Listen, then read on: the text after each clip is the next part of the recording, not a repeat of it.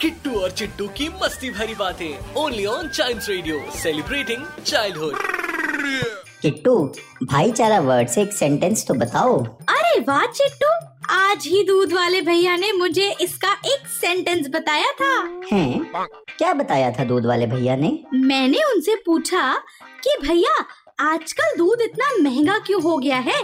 तो वो बोले, भाई, चारा महँगा हो गया है ना? इसलिए. किट्टू और चिट्टू की मस्ती भरी बातें only on child radio celebrating childhood